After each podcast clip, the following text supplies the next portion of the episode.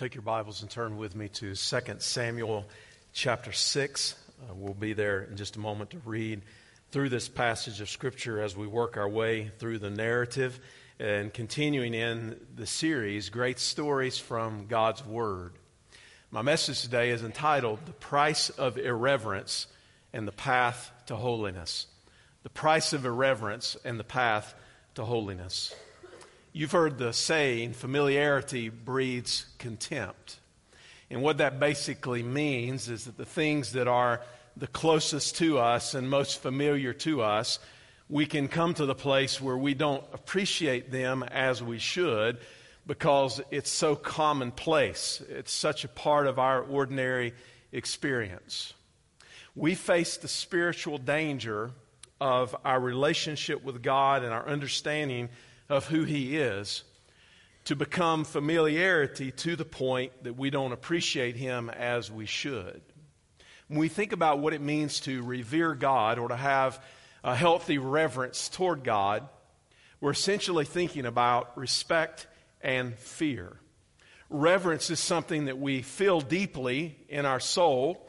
It's something that we understand in our heart and in our mind but then it is displayed outwardly by how we relate to God, how we approach Him, how we listen to His Word, how we pray and seek to know Him on a daily basis, and how our lives demonstrate worship toward Him as we live.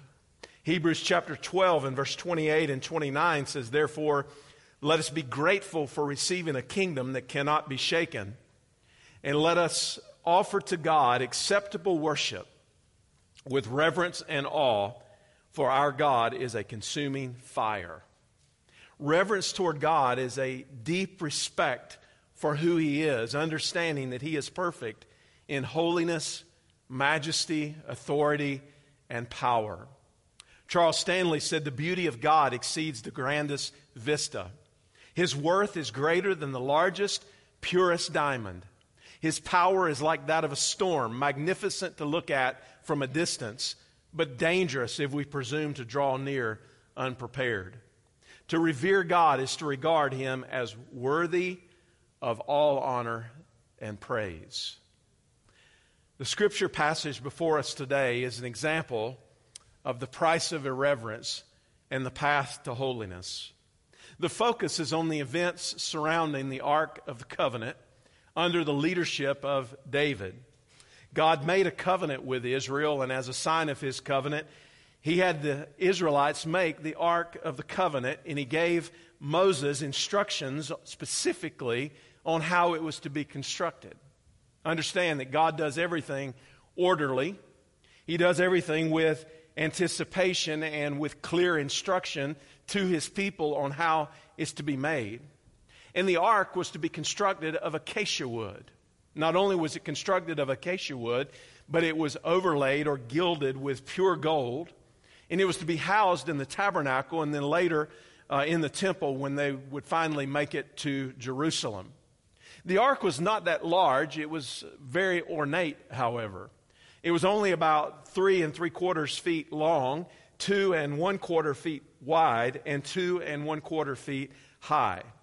The significance of the ark was not only in how it was constructed, but why it was constructed, and it represented the very presence of God among the people. So, the value of the ark was that it represented God manifesting himself to his people. And the Lord told Moses, There I will meet with you. On the ark, on the top, also was the mercy seat. The mercy seat comes from a word in the Hebrew which means to appease or to make atonement for. So it represented that a propitiation was being made for the sins of the people.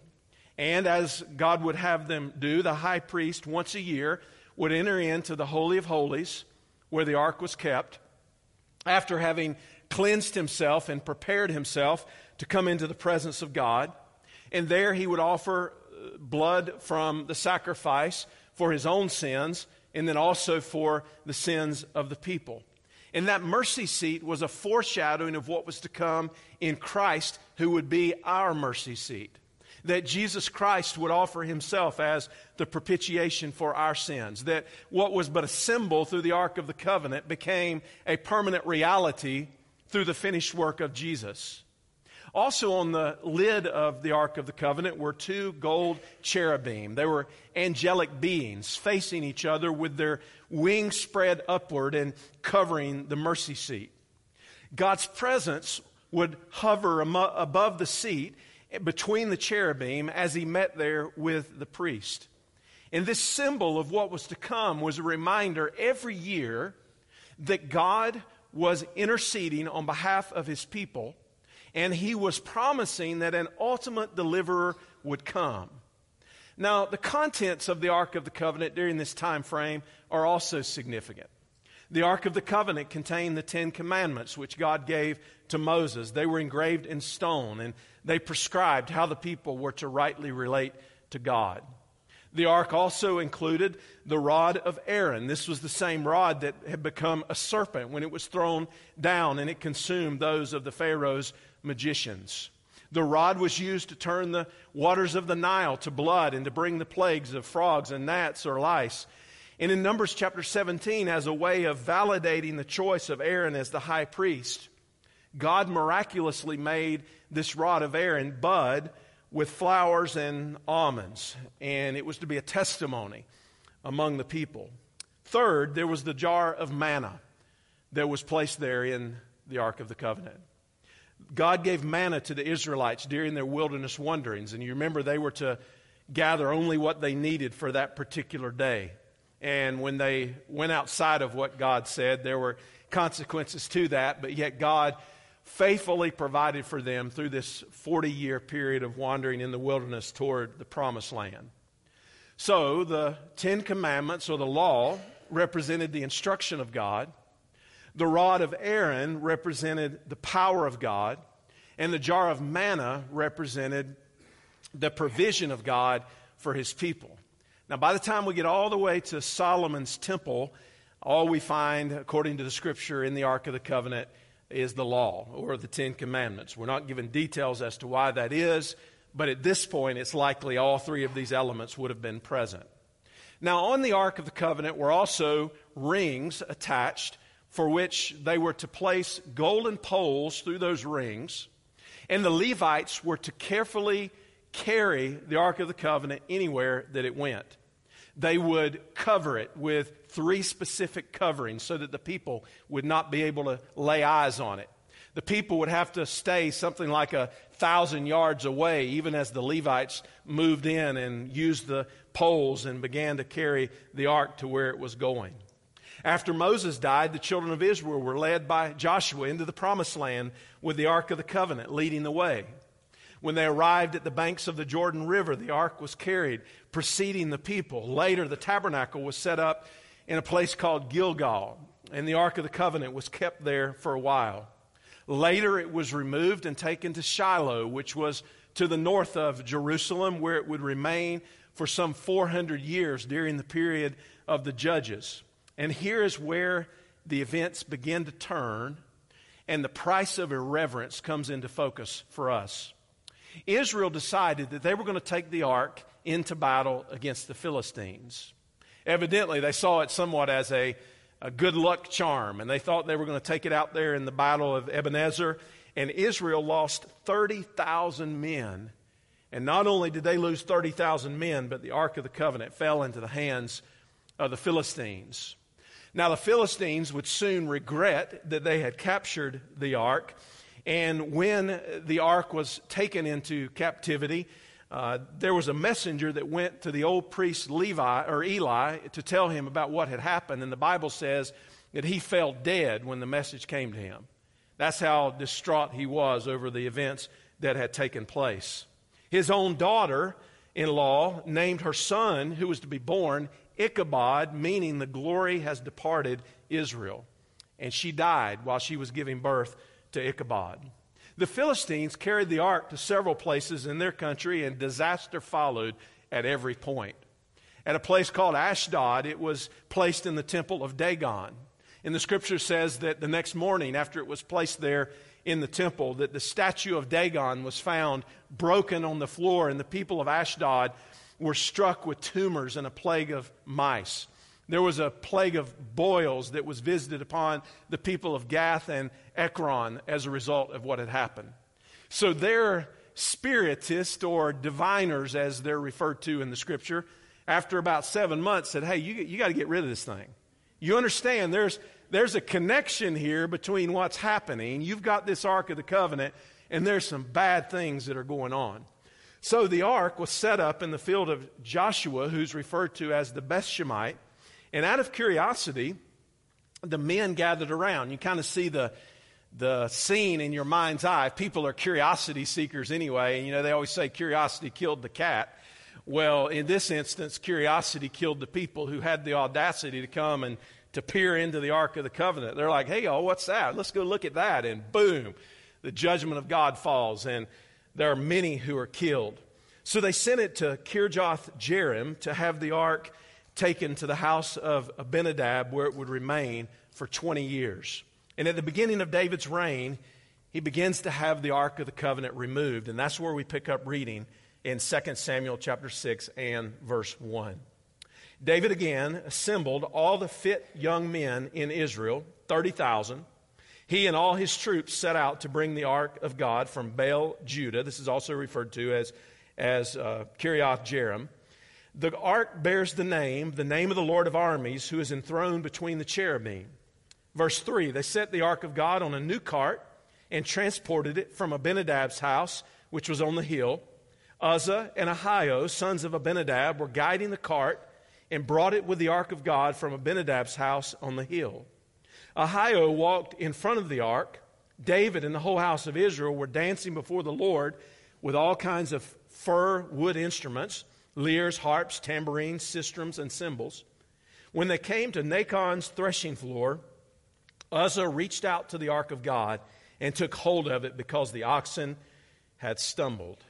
Then the Lord's anger burned against Uzzah and God struck him dead on the spot for his irreverence, and he died there next to the ark of God.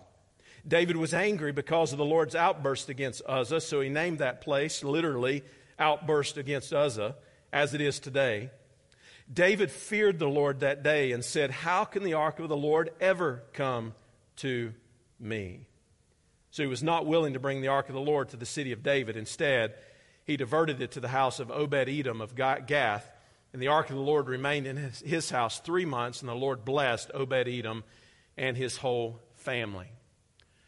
So, at this point in history, the ark has been disconnected from a proper place of worship for somewhere around a century. David goes first, it says, with 30,000 men, and because the ark of the Lord represented the holiness of God, the Levites were to carry it as God had prescribed, and nobody was to touch it, and they weren't to look in it. And why David overlooked these very important details that had been prescribed by God, we don't know. But at a minimum, it was a carelessness about the things of God. So he and Uzzah and Ahio, who were two descendants of Abinadab, placed the Ark of the Covenant on a cart and they proceed with a musical celebration toward the city of Jerusalem. Now, we don't know if they passed over what was just a small outcropping of stone, or there was a divot in the road, or we're going in some type of up and down hills, or what. But what happened was the oxen stumbled, and Uzzah reaches out his hand to steady the ark, and he is struck dead by God for touching it. Now, the Lord's discipline here at least from our perspective, would look quite harsh, but we have to see his discipline and we have to put the judgment of God in perspective, understanding God's holiness. Because it's God's holy character that drives God's judgment. And uh, the place was named Perez Uzzah, which literally means outburst against Uzzah. And David has the ark taken to the house of Obed Edom, the Gittite, and it stayed there for three months, and the Bible says that the Lord blessed the family there. Now, what comes next is not the price of irreverence. What comes next is the path to holiness. You understand that holiness is God's purpose for your life on this earth when He brings you into a relationship with Himself through Jesus Christ. He sets you apart in the remainder of your life here as you're making your way toward the heavenly city of God is to be lived consistently with who your heavenly Father is. That's why we're told to be holy as our Father in heaven is holy. That's God's priority for us. And when we trust in Jesus Christ, we are to emulate the Savior on this earth, and we do it by the grace and through the power of God who has saved us. We pick back up reading in verse 12. It was reported to King David, basically, that the people were blessed where it rested. The Lord has blessed Obed Edom's family and all that belongs to him because of the ark of God. So David went and had the ark of God brought up from Obed Edom's house to the city of David with rejoicing. When those carrying the ark of the Lord advanced six steps, he sacrificed an ox and a fattened calf. David was dancing with all his might before the Lord and wearing a linen ephod. He and the whole house of Israel were bringing up the ark of the Lord with shouts and the sound of the ram's horn. As the ark of the Lord was entering the city of David, Saul's daughter Michal looked down from the window and saw King David leaping and dancing before the Lord, and she despised him in her heart. They brought the ark of the Lord and set it in its place inside the tent David had pitched for it. Then David offered burnt offerings and fellowship offerings in the Lord's presence. When David had finished offering the burnt offering and the fellowship offerings, he blessed the people in the name of the Lord of armies. Then he distributed a loaf of bread, a date cake, and a raisin cake to each one in the entire Israelite community, both men and women. Then all the people went home. The first truth I want to show you here is that the path to holiness begins with reverence toward God. The path to holiness begins with reverence toward God. See, the law, as was given in the Ark of the Covenant, flowed from the holy character of an eternal God. God gave specific instructions of how he would manifest himself to Israel. He gave specific instructions on how they were to relate to him. And the Ark of the Covenant represented the manifest presence of the glory of God among the people. If someone were to approach, as the high priest did, the Holy of Holies, and to come to where the Ark of the Covenant was, he was essentially coming into the manifest, visible presence of the glory of God, who does not tolerate evil. And when the ark was in the tabernacle and then later in the temple, it was kept in that most holy place. It was concealed by a curtain so that the people could not see it. Only the high priest could enter into the most holy place. He had undergone a ceremonial cleansing to be able to do that. He had made a sacrifice for his sins and for the sins of the people. He had burned incense as the Lord had instructed, and he took it very seriously. And he understood that God's holiness was present there among his people. But here's what happened when they were moving the ark. And Uzzah reaches out and he touches what God had said not to touch. He was, in essence, profaning God and disobeying God. They should have been carrying it to begin with, with the poles, and it never should have been on a cart to begin with. It should have been on the shoulders of the Levites. The way they carried it people were able to see the ark, which was also a violation of what God had said. And evidently, as a result of God's judgment falling on Uzzah for reaching out and touching the ark, David learned his lesson and he began to think, how are we going to do this according to how God has said to do it? So a period ensued where they were waiting, and I think David was preparing, and the ark is there in Obed Edom's household, and the Lord blesses them there. The message comes back to the king that they've been blessed because they're housing the Ark of the Covenant. So here's the point that I want to make reverence toward God comes in part through our recognition of God as judge. Now, understand that the idea of God as judge in our culture is something that people push back against. And one of the most commonly said things by people who like to do what they like to do with no consequences at all is, hey, don't judge me. Well, you're right. I am not, and you are not the ultimate judge of any other person.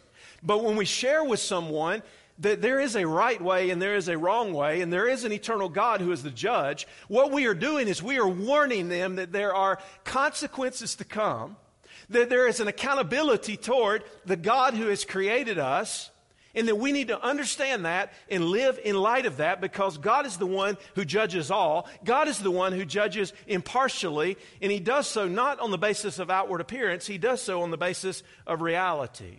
So I'd say it this way righteousness and justice go hand in hand in the Bible, they're paired together. Righteousness is the quality of being right or just, and justice in the judgment of God is righteousness being applied according to who God is. So we realize there's a judge over all the earth to whom we will be accountable.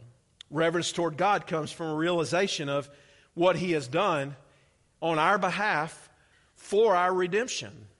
That God has not left us in our sin, but He has offered freedom from our sin and deliverance from our bondage through his Son, whom he has sent. Now, this was foreshadowed through the Passover lamb. The Passover lamb for the Israelites was a symbol of physical bondage and them being released from that in their slavery in Egypt. But it was pointing forward to when the Lamb of God would offer up himself so that we could be freed from the bondage of sin. The Ark of the Covenant was pointing people to the holiness of God and the character of God in judgment, and the idea that there is a right way to relate to God, and the fact that God would receive sinners like us into his presence. And it was pointing all the way forward to what Christ would do for us, and that we would be redeemed by the precious blood of Christ, like that of an unblemished and spotless lamb. So, all of this is telling us that our hope and our faith are to be in God, the one who judges but the one who also receives. And while only the high priest could enter into the Holy of Holies, representing all of the people, we have a high priest who has entered into the most holy place in the heavens. He has offered up his blood as the ultimate mercy seat. He has made propitiation for our sins that the wrath of God would be satisfied that we might have right standing with God and that we might come boldly into the presence of God. And I'm reminded of the account in Scripture in Revelation where John the Revelator is brought into the presence of the Lamb of God, the risen Lord Jesus. And he gives us an account of that in Revelation chapter 1 and verse 17. And he says, When I saw him, I fell at his feet as though I was dead.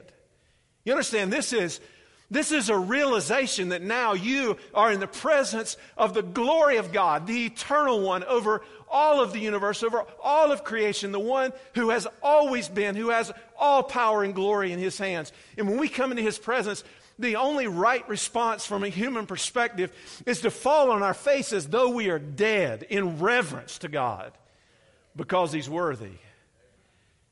And Jesus, in that moment, laid his hand on John and he said, Fear not, I am the first and the last and the living one. I died, and behold, I am alive forevermore. I hold the keys to death and Hades. So here's what's, what happens through repentance and faith. When we are brought into a realization that there is a judgment coming, and that we are guilty sinners. And we understand that God has made the way for us through his son Jesus, who lived and died, paying the penalty for our sins on the cross, being buried in a borrowed tomb, being raised on the third day, and eventually ascending back to the right hand of God the Father. When we are brought into a realization of the truth of the gospel and we believe, we fall on our faces as though we are dead in submission and reverence to the holiness and the glory of God. And Jesus reaches down and he puts his hand on us and he says, Fear not. So while we are not worthy, none of us are worthy to come into the presence of God on our own. None of us are able to come into the presence of a holy God on our own as sinners. We can not only come into his presence through Jesus Christ, but we can come with confidence and boldness, and we are invited into the very throne room of the universe. And we do so in reverence toward God by the blood of Jesus, while Jesus is interceding for us, while the Holy Spirit is filling us with his power, while we're guided by the word, and our lives bring glory to him. You see the juxtaposition here? The right response is fear, but then we're welcomed into his presence and we're told not to fear. Because Jesus is the one who lived and died and now lives again. The path to holiness begins with reverence toward God. Second truth is this the path to holiness continues in obedience to the will of God The path to holiness continues in obedience to the will of God. Now, when they began to carry the Ark of the Covenant toward Jerusalem, the ones carrying the Ark after the death of Uzzah and after this time has passed did it the right way. And the Bible says that they advanced six steps and they stopped, and David sacrificed there to the Lord. I think what we're seeing is a posture and an action of obedience toward God. Now, don't miss this because it says in verse 13, when those carrying the ark of the Lord. Now, first off, after David learned his lesson, they nixed the idea of carrying it on an ox cart and they carried it the way God said to carry it. This is significantly different from, hey, y'all, let's load the Ark of the Covenant up on a cart like a bundle of firewood, to now let's do it the way God said to do it. And that's exactly what they did. And in fairness, when they loaded it up on the cart, it was a new cart. And they were worshiping and singing along the way, but it was not what God had said to do. So it doesn't matter what our intentions are, it doesn't matter how hard we try or how much we prepare. If we're not doing the things that God has said to do, we're living in disobedience. You could spend all of your energy and all of your effort and all of your time and all of your resources on the wrong things in life and end up empty because you've not been obedient to God's call on your life. And I think this is a point of reverence and obedience to the Lord. Now, can we just say here that obedience is not easy? It's not. James chapter 3 and verse 2 says that we all stumble in many ways. So to obey God is not easy, but here's the beauty of it the grace with which God rescued you from death, hell, and the grave in your sins and raised you to life in Christ is the same grace by which He empowers you to live your life. So it's not as though God rescues us and then says, well, just do the best you can. It's not as though we're redeemed through the blood of Christ on the cross and then it becomes a try harder, do better faith. That would fly in the face of the gospel. Instead, it's obedience that's empowered by the same grace that God saved you with, and it is obedience that comes from a heart that is focused on God's word. I'm reminded of the Old Testament king Hezekiah one of the best and most godly kings over God's people. He was brought up in a household, the household of Ahaz, a man who had absolutely no regard for God. Ahaz set up idolatrous worship and uh, pagan shrines, and that's what Hezekiah grew up around. His story is recorded three times in the Bible once in Kings, once in Chronicles, and then again in Isaiah. But there's a very telling passage in 2 Kings 18 in verse 5 and following that tells about Hezekiah's life. Listen to this. Hezekiah trusted in the Lord, the God of Israel. There was no one like him among all the kings of Judah, either before or after his time. He remained faithful to the Lord in everything, and he carefully obeyed all the commands the Lord had given Moses. So the Lord was with him, and Hezekiah was successful in everything he did. Now, don't miss the links of the chain here. He was faithful, he was obedient, and he was successful. Faithful obedient, and successful. Wouldn't that be a great record of our lives? That we were faithful to the things of the Lord, that we're obedient to do what God said to do, and that God brought us success in the things that matter. You see, here's the problem with a lot of people who call themselves Christians, who sit in churches week in and week out. They call themselves Christians outwardly, but their lives are not consistent and they don't line up with what a biblical Christian looks like. So as a result of that, they pursue all sorts of things in their lives through their vocation and their family and their recreation and their community interests and so forth. And if those things are not aligned with God's will for your life, you can spend everything that God has entrusted to you. You can lay out yourself in all the effort that you could possibly do. And if you're obedient in the wrong things, then God's not going to be honored. So you got to seek the Lord in the particular giftings God has called you to and get gifted you with, to the vocation that God has placed before you, to the family that God has entrusted to you, with the resources that God has given to you to use.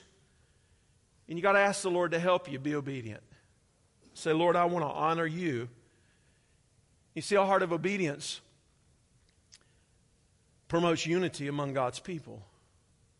It says here in verse 15 that he and the whole house of Israel were bringing up the ark of the Lord with shouts and the sounds of a ram's horn.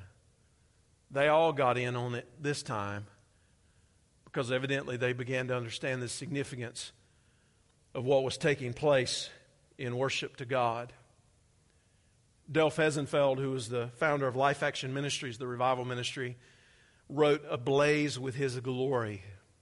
He was a man who spoke often of obedience, and he said this partial obedience, delayed obedience, and surface obedience to impress others are not acceptable to God. He is looking for men and women who will respond with an instant, complete, wholehearted, and joyous obedience each time He speaks.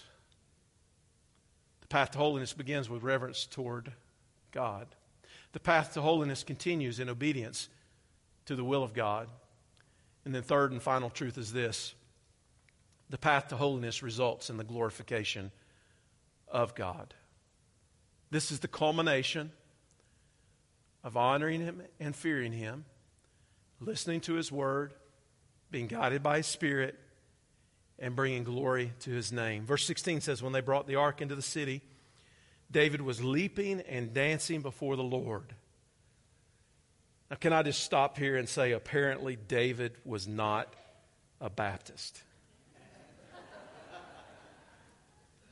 Maybe you're accustomed to standing on the promises and sitting on the premises. And anything beyond that is just a little bit too much for you in your worship. But you understand the Hebrews, they had sacred dances that they would perform at various ceremonial times commemorating the divine goodness of God. And David's dancing was not toned down, it was with all his might. It was a celebration of joy. Our brother read from the psalm in the time of prayer this morning, but I want us to turn to yet another psalm that gives us insight into what worship in the sight of God looks like. In Psalm 149, hold your place and turn to Psalm 149 just for a moment. Uh, the prescript here is praise for God's triumph. And Psalm 149 begins in verse 1. Hallelujah. Sing to the Lord a new song, his praise in the assembly of the faithful. Let Israel celebrate its Maker. Let the children of Zion rejoice in their King. Let them praise his name with dancing and make music to him with tambourine and lyre. For the Lord takes pleasure in his people, he adorns the humble with salvation. Let the faithful celebrate in triumphal glory. Let them shout for joy on their beds. Let the exaltation of God be in their mouths and a double edged sword in their hands, inflicting vengeance on the nations and punishment on the peoples, binding their kings with chains and their dignitaries with iron shackles carrying out the judgment decreed against them. This honor is for all his faithful people. Hallelujah. Hallelujah to God in the midst of his assembly for his salvation. Hallelujah to God for his presence among his people. Hallelujah to God that his glory is made known among us. And that now we have the Word and we have the Spirit. And when we exalt God, we give our best to Him. And I don't think what is specifically in view here is exactly what your actions of worship are, because you could worship in silent submission to God and it be with all your heart, and you could do it overtly with outward expression, and that also be with all your heart. But the point here is that we give our very best and we give everything to God. And what we see happen here is that Michal, the daughter of Saul, and David's first wife, saw what was happening and she was embarrassed. Now, what was she embarrassed about? She was embarrassed about what other people thought. And you know we can be more concerned in our worship and our service to God, we can be more concerned with what other people think than we are with what God thinks.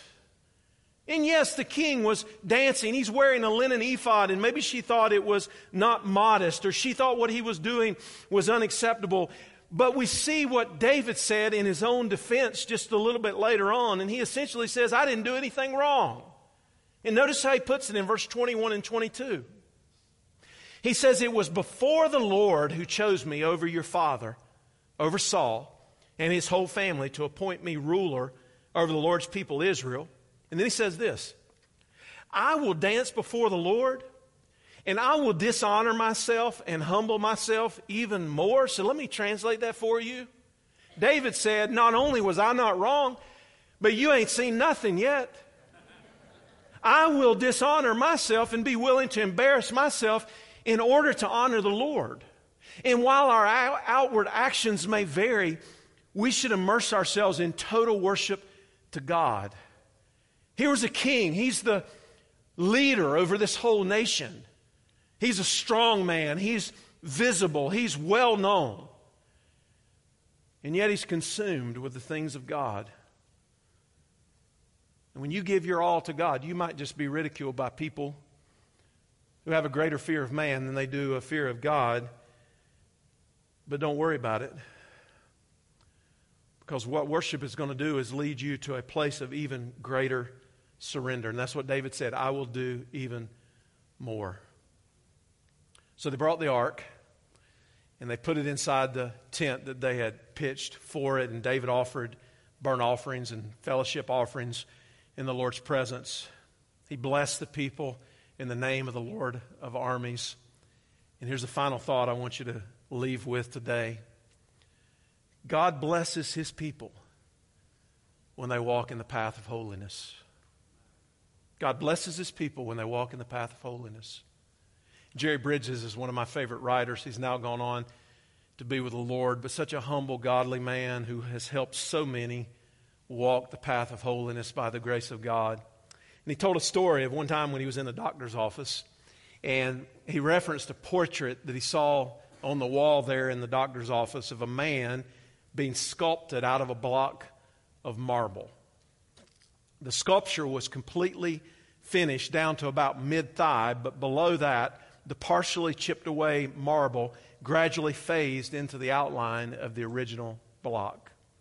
He said the man in the sculpture was handsome and robust. He had a form that any man would be happy to have. But the arresting thing about the portrait of this man being sculpted is that the man was sculpting himself. Now, think about it. He said, As I pondered the painting, I was struck by its graphic portrayal of how many Christians seek to grow in personal holiness. Bridges wrote, We try, as it were, to sculpt or mold ourselves. We seek to grow in holiness through our own personal efforts and willpower. And we're just as ludicrous as a block of marble trying to sculpt itself. And then he closed with this Holiness is not, as it is so often thought, adherence to a set of rules. It is conformity to the character of God. Nothing more and nothing less.